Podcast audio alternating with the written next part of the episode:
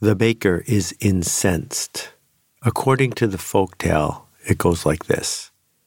Every day, a poor citizen of the neighborhood would come stand in front of the bakery and inhale deeply the smells coming out of the ovens. The person down on his luck said, well, I can't eat well, but at least I can smell these delicious odors. The baker was incensed.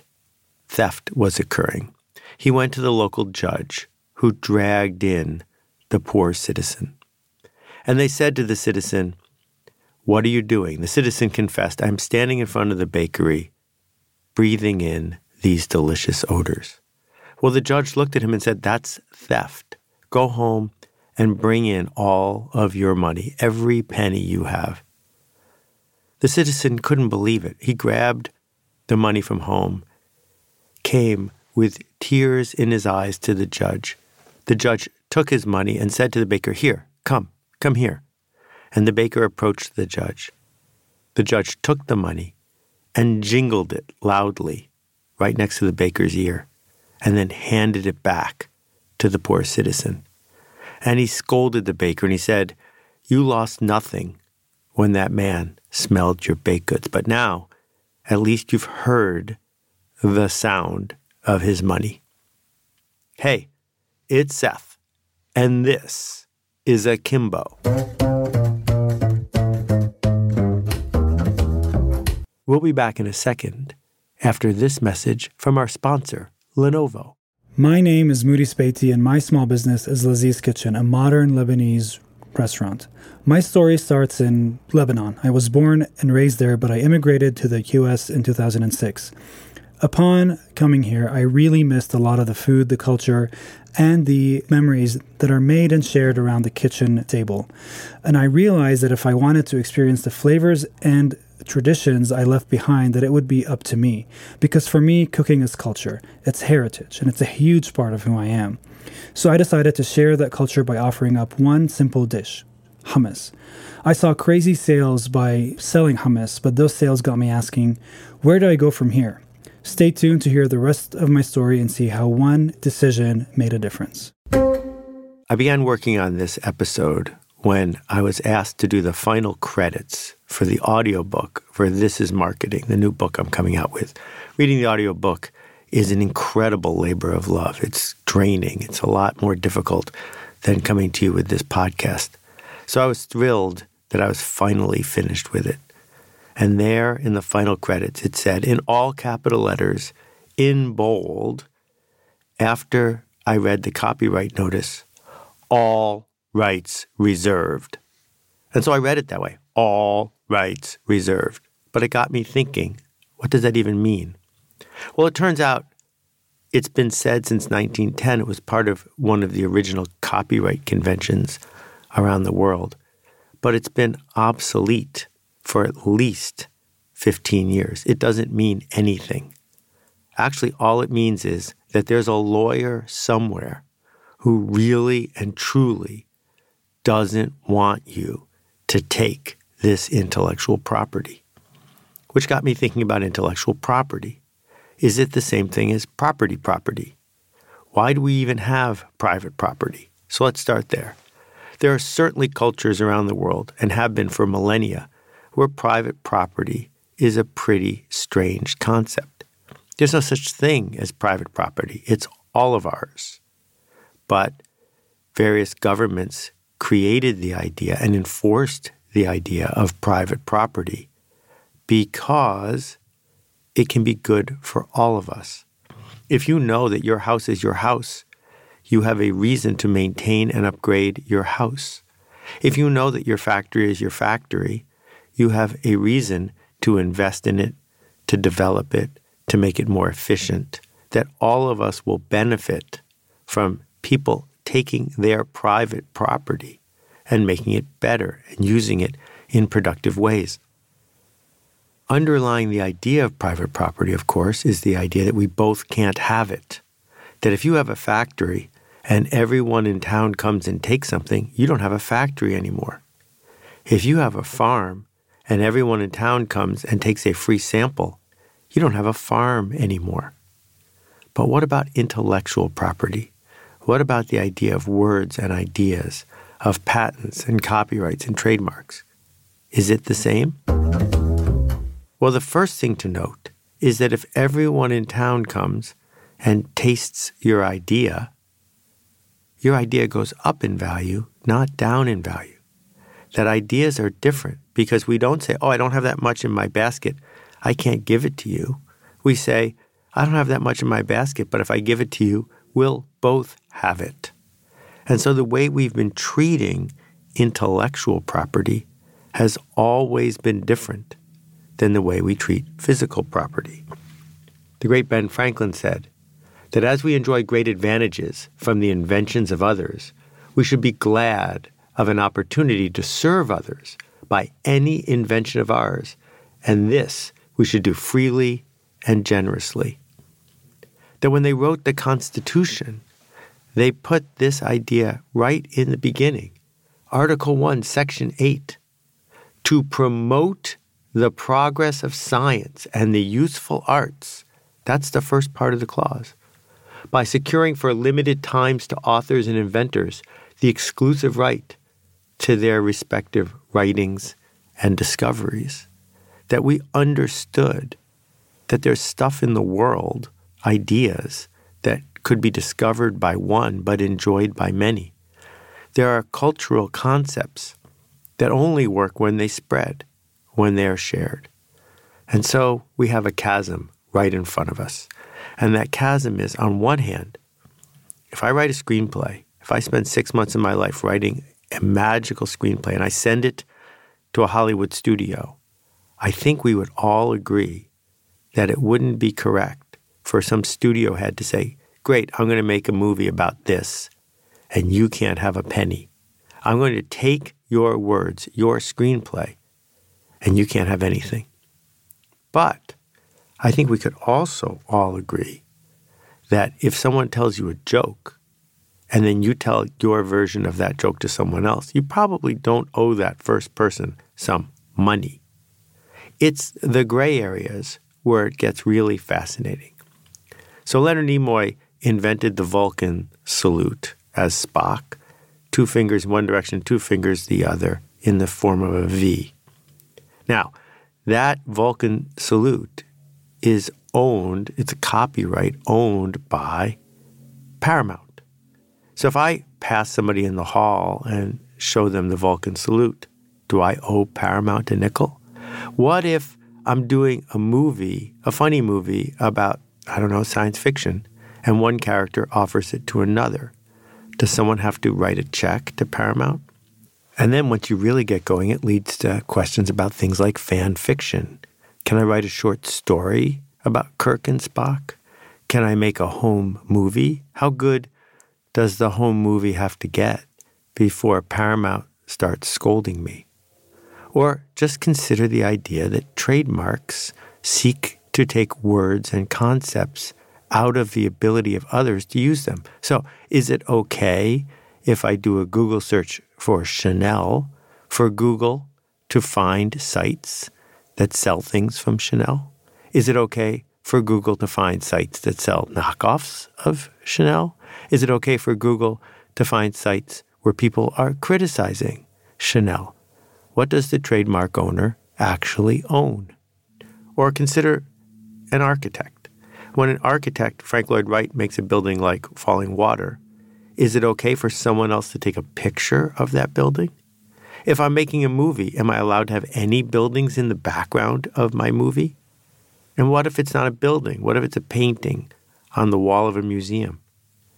Can that painting appear in a movie, or is it private property? Where do we draw the line? I was thinking about this when I was in Chicago. Chicago has a beautiful park by the river, Millennium Park, and in the park is a huge stainless steel sculpture by someone named Anish Kapoor. The sculpture, which is nicknamed The Bean, is probably the size of a three-car garage, and it attracts crowds. Well, when I checked into my hotel room for the conference I was speaking at, there was a note on the desk with what looked like a small three-pound copy of The Bean. Upon closer inspection, though, it wasn't actually a copy. It was a slightly different version of the sculpture. I am confident that Anish Kapoor did not get a penny in royalties for this little miniature that reminded me of his idea without being a replica of his idea. And of course, the joke's on him because he also, in addition to making sculptures, worked with a paint company to come up with a paint called Vanta Black. And Vanta Black is the blackest paint ever made. Well, Anish Kapoor did a contract with them that forbids them to sell this paint to any other artist. Is that allowed? Is it allowed for an artist to have an exclusive on a color? Stuart Semple, who's a little bit of a performance artist himself, created the second blackest black in the world, and his paint can be purchased at a pretty low price by anyone in the world, except, according to the terms and conditions, by Anish Kapoor. And what about this podcast? Am I breaking the law by making it? Well, until a couple years ago, a patent troll said I was. A patent troll somehow got a patent for what would eventually become, maybe, podcasts. Well, the Supreme Court threw out all of the cases in which this troll was harassing podcasters about their patent. But the question is, should it be okay to have a patent on the idea of a podcast? What about one-click shopping? Amazon famously kept Barnes and Noble from putting one-click shopping on their site because they had a patent on it recently expired. Is that okay? Do we, as citizens of a culture, want to create an environment where someone can come up with something that certainly seems pretty obvious, that you can buy something with one click and then keep other people from making it? A brief aside here. There are patents, there are trademarks, and there are copyrights. And lay people get them confused all the time. A patent is a process, an invention that has to be useful and novel, and for a long time had to be tangible. So it's stuff. They've broadened it to processes like one-click shopping. But generally a patent is an invention. A copyright, on the other hand, needs no paperwork to be filed, works all around the world, and a copyright is simply, these are my words and ideas strung together in a comprehensive, complete, concrete way, and I am asserting ownership in them. And a trademark? A trademark is the mark as the origin of goods and services. I made this. So the trademark of Nike says this came from the Nike company and someone else shouldn't pretend to be making what we're making. In the absolute, I think most of us agree that our culture will get better if individuals and organizations get something in return for the hard work of inventing our future, the hard work of creating something worth patenting, writing something worth copywriting, being the origin of a good or service. But for how long? How big should the prize be? George Gershwin's dead.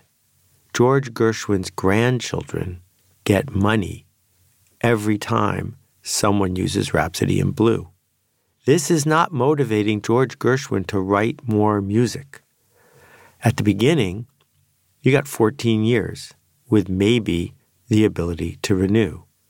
But now, because corporations are putting their hands all over the intellectual property, they want to fence it in.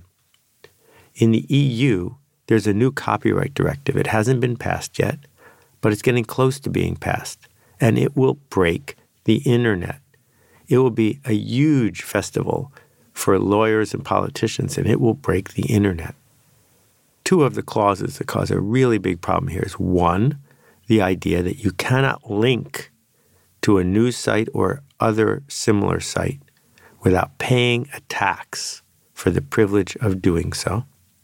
And the second one is that there will be a registry, a huge, expensive registry, where anyone can submit anything they claim ownership in, And no one else will be able to put that material online without going through the filter and having it cut off. Which means that if you're, say, a politician and there's video of you doing something you shouldn't have been doing, you'll just put it in the registry and no one will be able to see it. When we think about how much our culture is driven by the ideas that we all work with every day, that we've taken for granted that we can take those ideas, merge them with other ideas, and make new ideas going forward, what's happening is that there's a new enclosure movement that wants to keep the ideas away from the public and all fenced in. In Lewis Hyde's great book, Common as Air, he points out that our culture, the ideas that we live with, the fact that Marcel Duchamp could draw a mustache on a picture of the Mona Lisa without asking Leonardo da Vinci's permission, this idea of rejiggering and remixing is at the heart of what we've built. But there are lawyers and corporations that want to take it away. Jack Valenti was the famous tough-talking politician who ran for many, many years the Motion Picture Association, the people who put the ratings on movies. But he was also a leader in arguing for copyright extensions. When asked how long he thought copyrights should last, how long before a movie or a book goes into the public domain, the way Shakespeare's in the public domain, so that others could remix and use it, he famously said, forever, minus a day. Well, sure, that seems good for the person who created the copyright, but what would Hollywood do if this actually happened? Because the things that they base their stories on, the fundamental stories that are at the heart of our culture, and the images that they want to use. Oh, you can't put my sweater in your movie because I made that sweater and you didn't pay me for using my design. It paralyzes us. It keeps us from doing the work we want to do. So there are interesting approaches as alternatives. Richard Stallman famously wrote what's called the New G P L, G N U G P L, which is a license for software that's based on copyleft, not copyright. And his position is the freedom to work with computers and work with software is hindered by copyright. That, in fact, these are useful tools, and there are people who want to make useful tools and remix the useful tools of people who came before. Everything you use on the internet, that website that you visited that's running on Apache, that email protocol, you're able to do it because so many other entities were able to share these ideas. So the way copyleft works is if you use software that has a G P L license to make your software work better, it infects your software, and you also have to use the G P L license. So if it works right, it will eat the world. So as the core of software in new gets bigger and deeper, it becomes more and more irresistible to use it. But as you use it, the software you add to it also becomes part of that corpus. And if enough people contribute to it, what we will end up with is an, an open, inspectable, improvable base of code that gives us a tool set for weaving together the culture we want to be part of. So a couple times here I've mentioned lawyers. Lawyers aren't inherently bad, but it is their job to litigate, literally and figuratively, on behalf of their clients. And this is where copyright and trademark and patent are getting into all sorts of trouble. Because when it's just George Gershwin or Irving Berlin or George Orwell who are writing something, they're fine getting their royalties for fourteen or twenty-eight or seventeen years because they got rewarded. As Tim O'Reilly famously said, look, the enemy isn't piracy. The enemy is obscurity. That the real problem most individual creators and writers have isn't that they're getting ripped off. Their problem is that they are unknown. That getting known is more important than getting a royalty check, because once you're known, then you're trusted. And once you're trusted and known, you have currency, currency in the sense that people want to engage with you, and then you'll get paid. But as soon as these rights, in quotation marks, are owned by corporations that live forever, that want infinity, then the enclosure movement continues. So Pat Riley, the coach of the Los Angeles Lakers, after his team had won two championships in a row, being an optimist and perhaps a little focused on financial upside, sought out and got a trademark for the phrase three-peat, not because he was going to be a craftsperson in the sense of sitting in a shop and making stuff, but because he wanted to charge people a licensing fee for using the word three-peat. Well, that's not in the spirit of trademark. Ironically, the Lakers didn't three-peat, but years later the Bulls did. And yes, if you wanted to make a three-peat T-shirt, you had to send money to Pat Riley. Now, I don't think that's the way we want our culture to evolve, or consider the idea that there's a chain of restaurants in Chicago that uses precious disappearing tuna to make a fast food dish called poke. They've named their chain Aloha. Yes, the Hawaiian term for hello and peace and all of those greetings that matter so much. And he is now, through his lawyers, sending nasty letters to poke shops in Hawaii, telling them not to use the word aloha in any way. He may be a really good guy, but the corporate need to enclose the commons, to take property out of the culture, is getting in the way of doing the right thing. That one of the things that trademark owners worry about is genericide. The idea that we'll say Xerox machine, or give me a Band-Aid, or do you have a bowl of shredded wheat, or can I have some saran wrap to go with my thermos? That once a word is used enough that it becomes part of the culture, it is possible to lose your trademark. And so these very same organizations that want to engage with our culture and want us to talk about them and trust them, then turn around and say, but not too much, because I really need to own this. So I don't have any answers here because, yes, if I wrote a screenplay, I don't think I would want the studio to take the whole thing. And I know that when I see one of my audiobooks on YouTube for free, that the people who worked so hard to bring my audiobook to the world are getting ripped off. And I also know that YouTube knows how to seek out and stop that copyright violation, and I sort of wish that they would. But I also know that the act of creation isn't incented by the last zero, by going from twenty million dollars to two hundred million dollars in profit. The creator is just fine with twenty million dollars in profit. That weaponizing this and leveraging this and amplifying this to the point where we are trying to change the way people do their work, people speak, people engage with the culture, makes no sense.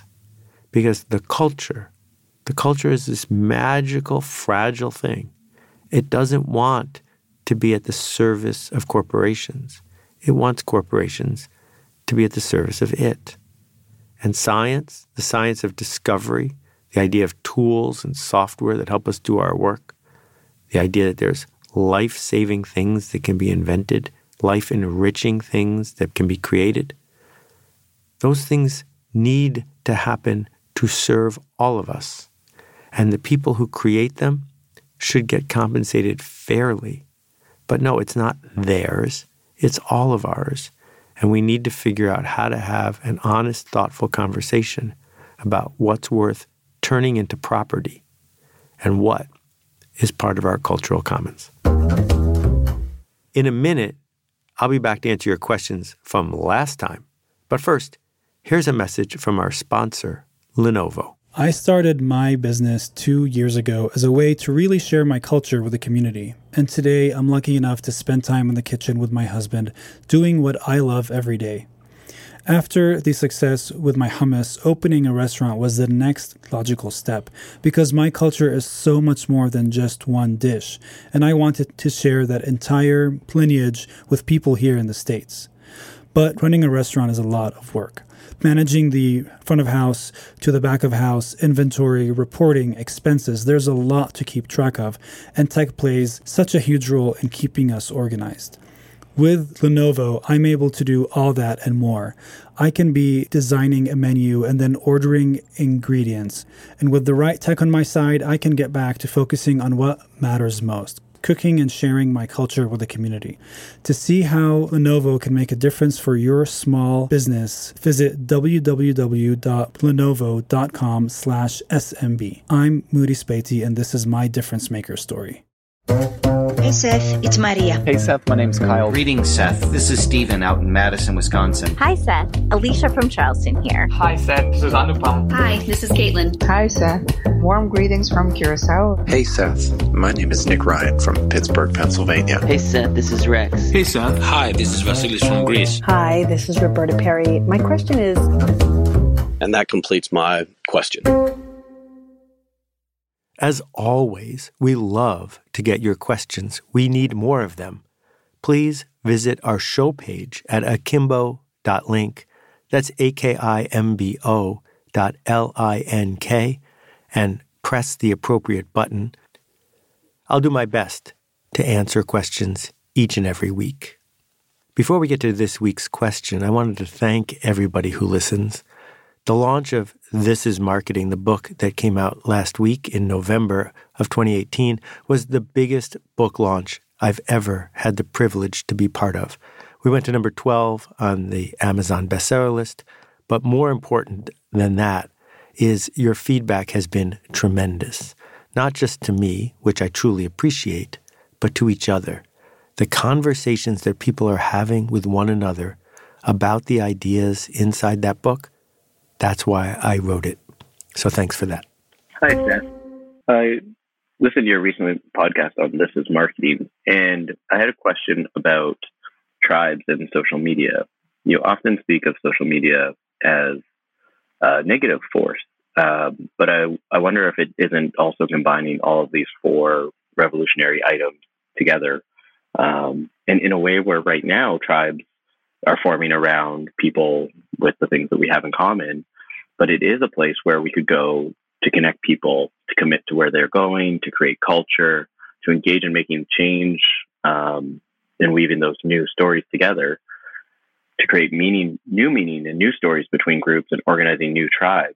Uh, I'm just wondering if you see social media as a place where that could happen, or why you think so negatively of social media. This is such a juicy question. There's so much to it. First, a little background for those who haven't read Tribes. My book, Tribes, was about the need and opportunity for leadership in an era where we are splintering away from mass, that so many people are connected, that the long tail is so long, that there are so many opportunities to see and to be seen, that what we need are leaders. Leaders who will connect us, who will see us for who we are, who will inspire us to get to where we need to go. And it's very easy for tribes to go sideways, to go wrong.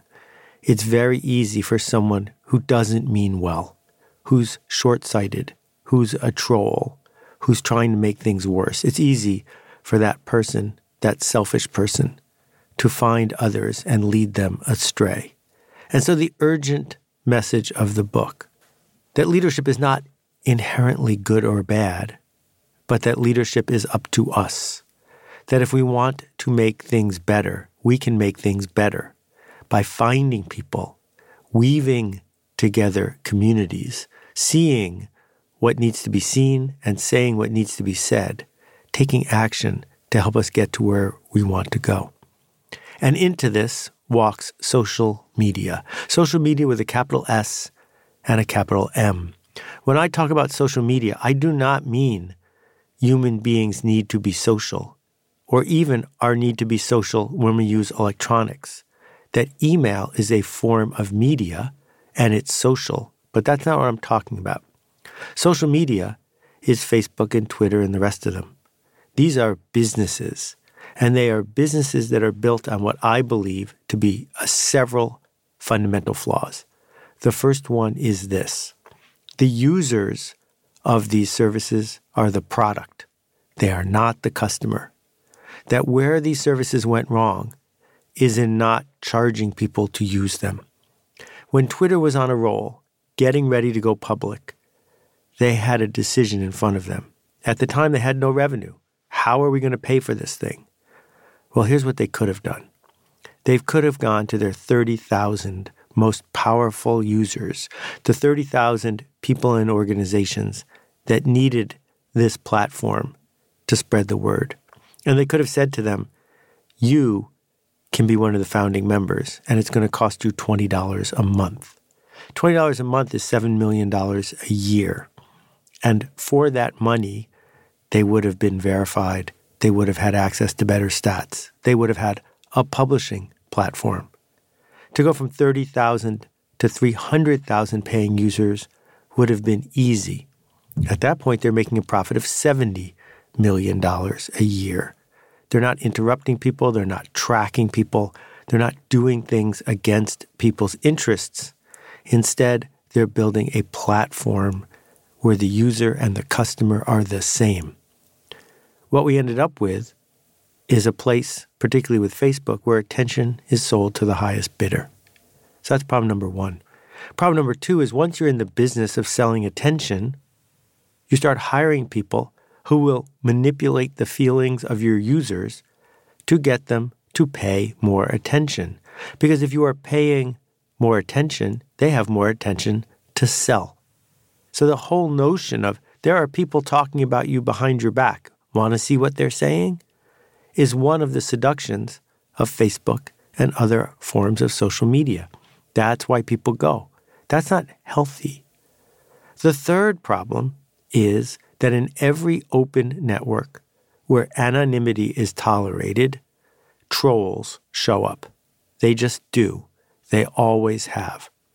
And the thing is, if someone in a clown suit walks into a bank, the teller doesn't say, "Hi, can I help you?"